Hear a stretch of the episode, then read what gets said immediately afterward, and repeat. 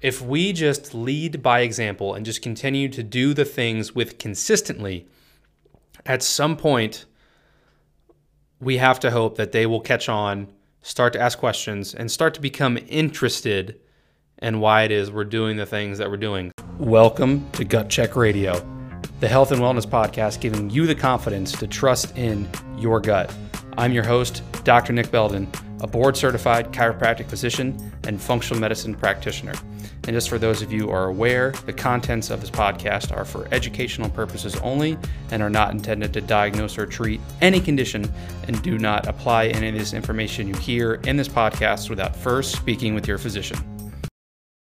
Well, hello, Gut Check Radio listeners. Another episode, Gut Check Radio, Dr. Nick here, episode 33. This is kind of a cool moment for me. 33 was actually my middle school football number. so thank you all for making me relive some very painful memories of not playing that much. no, I, no, I remember back to that time when I was 10 and 10 or 11. You know, when I picked that number, I I thought it was so cool because my one of my favorite players, I think his name was Wali Lundy. He played for the University of Virginia football team. He's one of my favorite players, like I said, and I always thought it looked would look really cool to wear 33. And I always thought it was cool to wear a number that was just two of the same numbers back to back. So I'm sure that's a lot more information you wanted on my illustrious middle school football career than you ever could have asked for, but so goes my life. Anyways, as the title of this one goes, this one I'm very I, I just think, you know, I had two very prominent situations this past week where it was very obvious that my patient's health was being scrutinized slash not supported by their family members. In the first instance, obviously I'm not gonna I'm gonna leave their names out of it.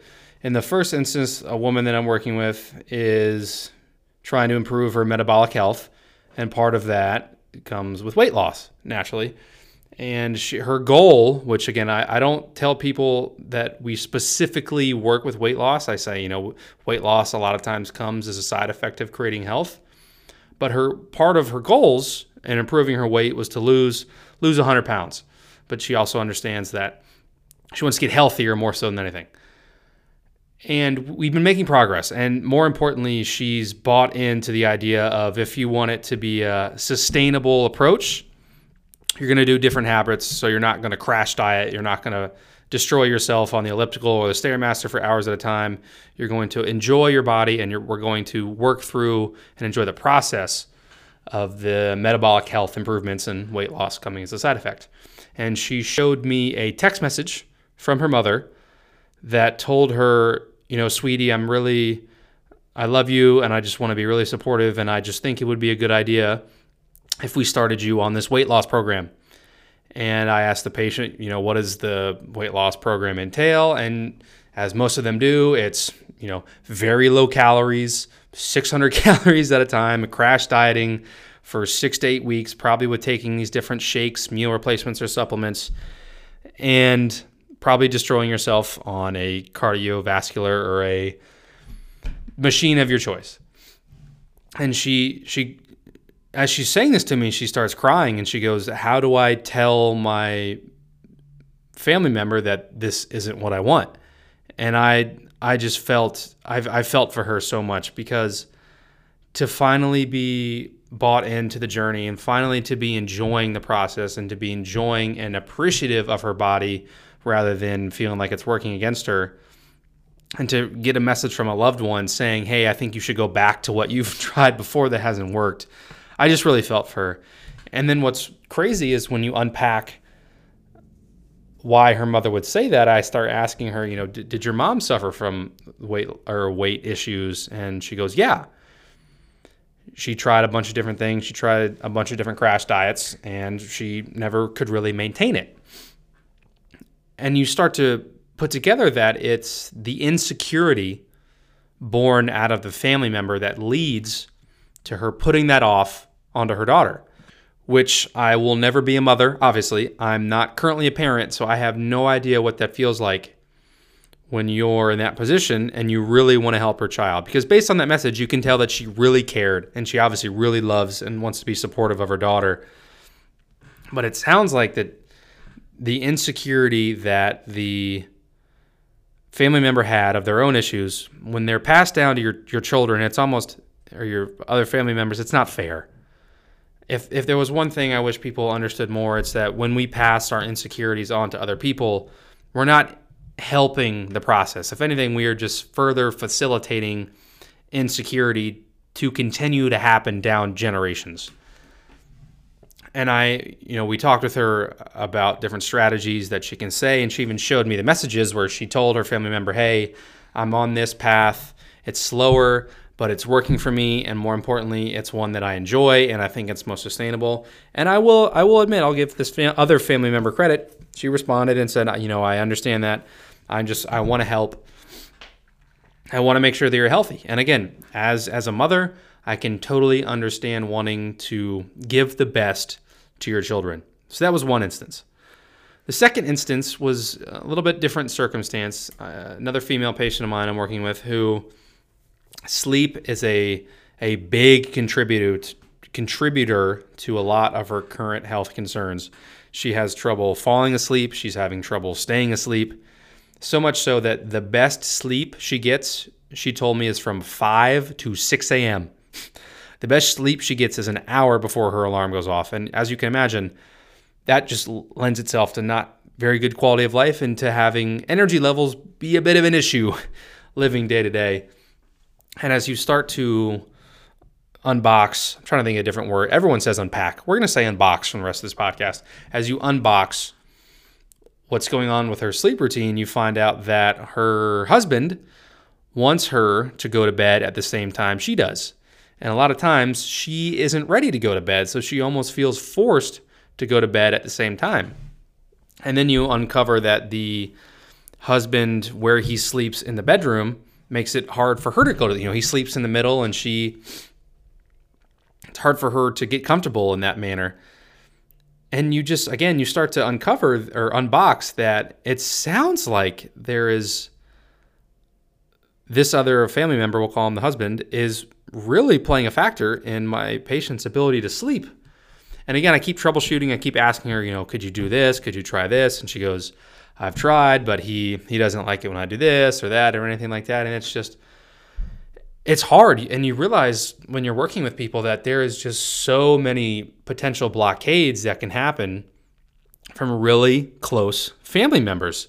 And again, I don't I don't think they're doing it intentionally. I just think that they are maybe there's some unawareness as to the impact that they're having or maybe they just they don't practice those health principles themselves so again maybe it's an insecurity that is driving them to not want to do that and it's just a really tough challenge to take on and joe and i discussed this in a prior podcast i forget which episode it was where we talked about when we're at family gatherings and when a nutritional question comes up they would always ask us something or maybe make a little remark. And, you know, it's just always, you always try to think of different ways that you can navigate it, but it's tough. So I hope what we're about to get into is four ways that I thought of that could be helpful in terms of how to, or excuse me, four different ways, some helpful, maybe some not, just so you have a, a comparison of ways that you can approach handling family members who don't seem to be supportive of your health journey. One thing you could do is lead by example. I have sort of started to develop this practice myself when dealing with just people in general who maybe aren't aware of why I'm doing it is the things that I'm doing. I just choose to, hey, I'm just going to continue to act them out and lead by doing rather than just talking about it. And I will wait for them to bring it up rather than me initiating conversation around it. Because from my experience, unless they're ready to discuss it, unless they bring it up, they they don't want to hear you babble or go on about XYZ sleep thing and how it's helpful for temperature and deep and cognition and focus and all that. If we just lead by example and just continue to do the things with consistently, at some point we have to hope that they will catch on start to ask questions, and start to become interested in why it is we're doing the things that we're doing. So, if I can use a parallel to the patient of mine who's struggling with their mother, if she can and, and this is hard to do if you can continue to maintain you know that slow and steady pace with the improvements in metabolic health and subsequently weight and body composition you know because we want to maintain lean muscle as much as possible we'll lose some but that's you know it's par for the course if you can just continue to live that and when you go hang out with them continue to take part in the habits the practices that led you to to those improvements and just do it enough times around them. And again, hopefully, hopefully, hopefully, hopefully, that family member will catch on and start to ask questions.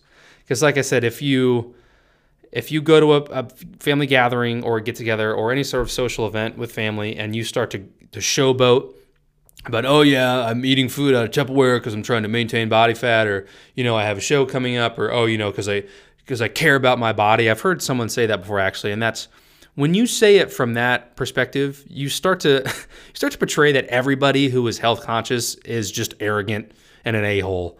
And to me, I think that's almost that's almost an insecurity on that person themselves that they aren't comfortable enough around themselves or why it is that they're currently doing that.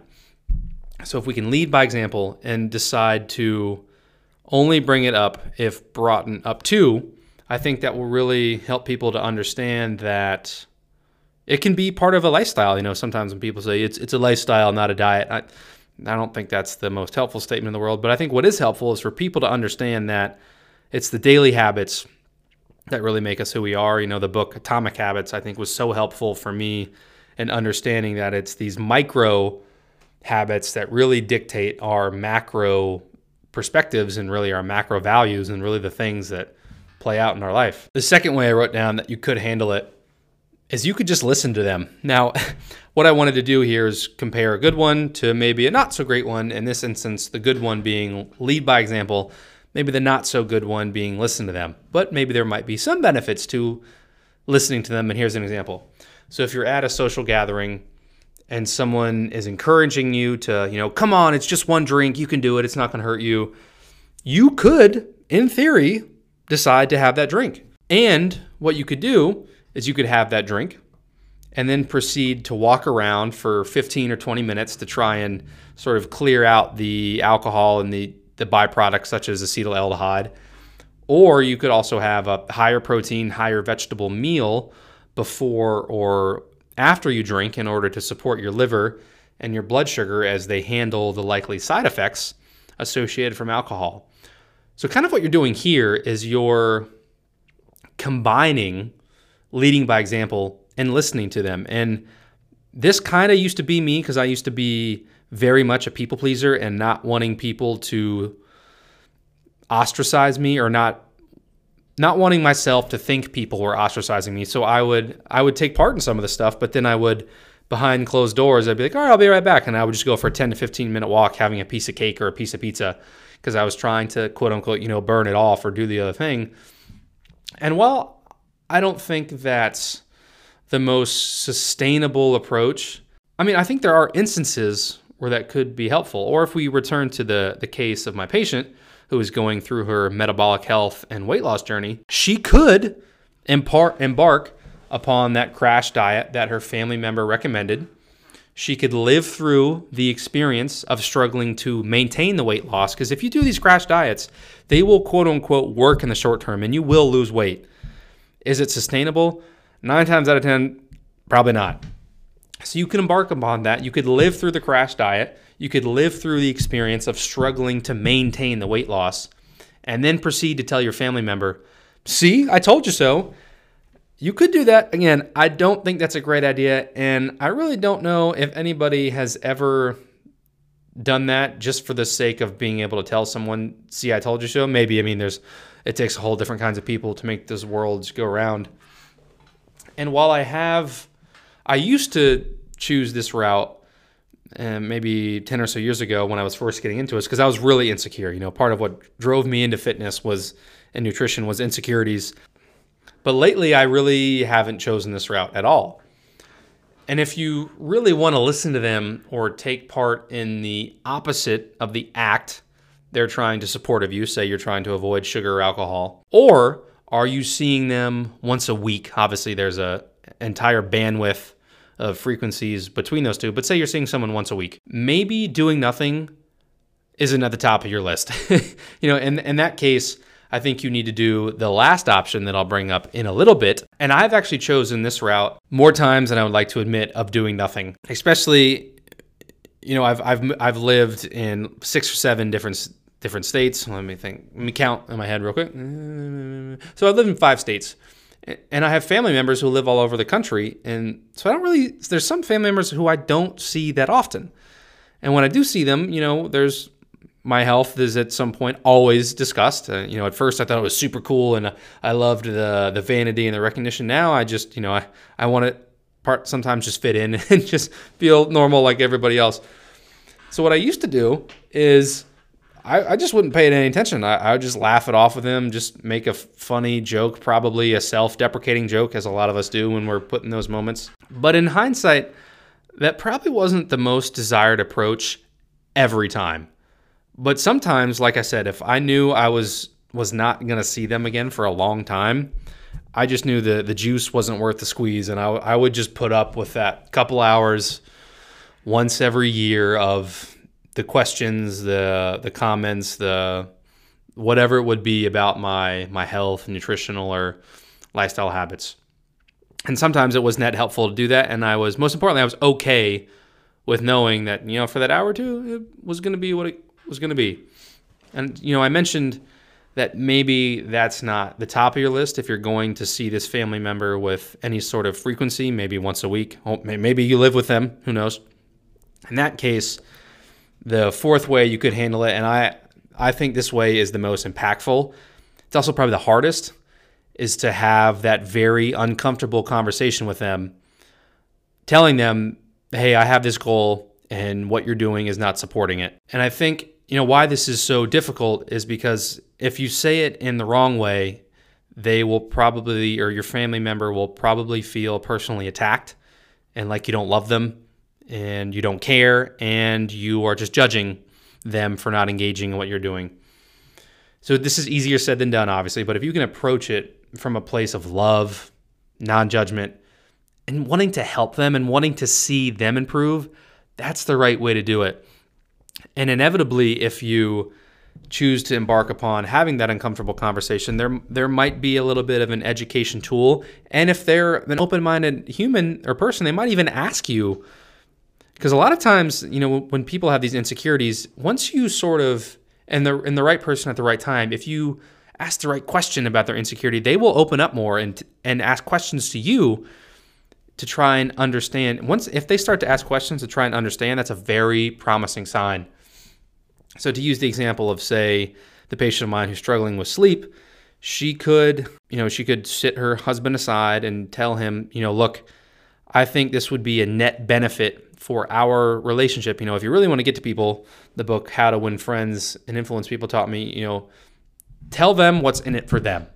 So if if you say, hey, you know, I, I understand that you want us to go to sleep at the same time, but I will tell you that our ability to spend quality time will only be enhanced my ability to do whatever it is, you know, whatever things they've decided to do in their relationship. Maybe one of them cooks, cleans, picks up the children, what have you. You know, whatever thing I've we've agreed upon to do, I will be able to perform better and maybe be able to be more present with the time that we do spend together if you let me sleep in the following XYZ manner. I think if you approach it from telling them what benefits they're going to get out of your health goals, because a lot of times I think what happens is people, if they don't see a benefit for you doing your health things, they almost just think you're being selfish. And yes, to an extent, I like to say the best way to be selfless is to be selfish for some of the time because then you have more bandwidth to help people. But if you can make it click within them that what you're doing is also going to benefit them, you might be able to get to them. Again, approach it from a, a, a, place of love. Don't shame them. Don't judge them. Don't tell them that they should be doing this. They are going to, just like we talked about with example one of lead by example, they are going to have to arrive at that conclusion on their own for it to be lasting. If anyone else tries to put it in front of them or if anyone else tries to tell them how to do it, all it's going to do is make it worse. I read I read this book called Mistakes Were Made but Not by Me, one of the most game-changing books I've ever read about cognitive dissonance and how we justify things. The more you try to tell someone to do something they don't want to do, the more they will justify why they're not doing it. And the more cognitive dissonance they will create around the situation. So don't force it upon them. Approach them with love, not judgment, and just wanting to be supportive and helpful of them. And I think that's, you know, if we can combine the approaches of leading by example, and then if you're going to see them with any sort of frequency, having that very uncomfortable conversation that will that will be the best one-two combo in my opinion for getting them to be supportive because we all know and from my experiences one of the the best predictors of people's health outcomes is do they have a positive social support system. That's why on our intake forms in our practice, we ask people about their support system. Who do you have in your life that supports you? And time and time again, the more supportive the spouse, even the children, the friends, the immediate family, who a lot of times friends can serve as family to some people, the more supportive they are, the more likely we are to achieve the outcome of better health. And I'm very fascinated by this topic. So if anybody listening has something from their own personal experiences that is something that I didn't talk about today that was helpful or even not beneficial for them, because it's also beneficial to know what didn't work, you know, feel free to let me know in my Instagram DMs or, you know, you can reach out to me in the different communication signals, email, via the show notes, because I, I just think it's selfishly, I want to know how to help my, my, my patients and help them through these difficult situations. So if anyone has any experiences, listening that they found helpful or that led their family member to even you know make that change that they were doing that would that would just be so profound to hear. So i appreciate you guys listening to me and holding on for this episode. A little different a little more you know less sciency and just more the psychology behind some of the different things in the health and wellness space because you do this long enough and i haven't even done it that long but even for some period of time and you realize that the psychology and the environment is almost just as impactful as the biochemistry or all the fancy pathways that we like to learn. So, if anyways, I hope you guys found this episode helpful. And I thank you for thank you all for trusting me to be a part of your day. If you enjoyed the show and found it informative or entertaining, we invite you to share the love by leaving a five-star rating or review on your podcast platform of choice or by sharing this episode with your family and friends. And until next time, trust in your gut.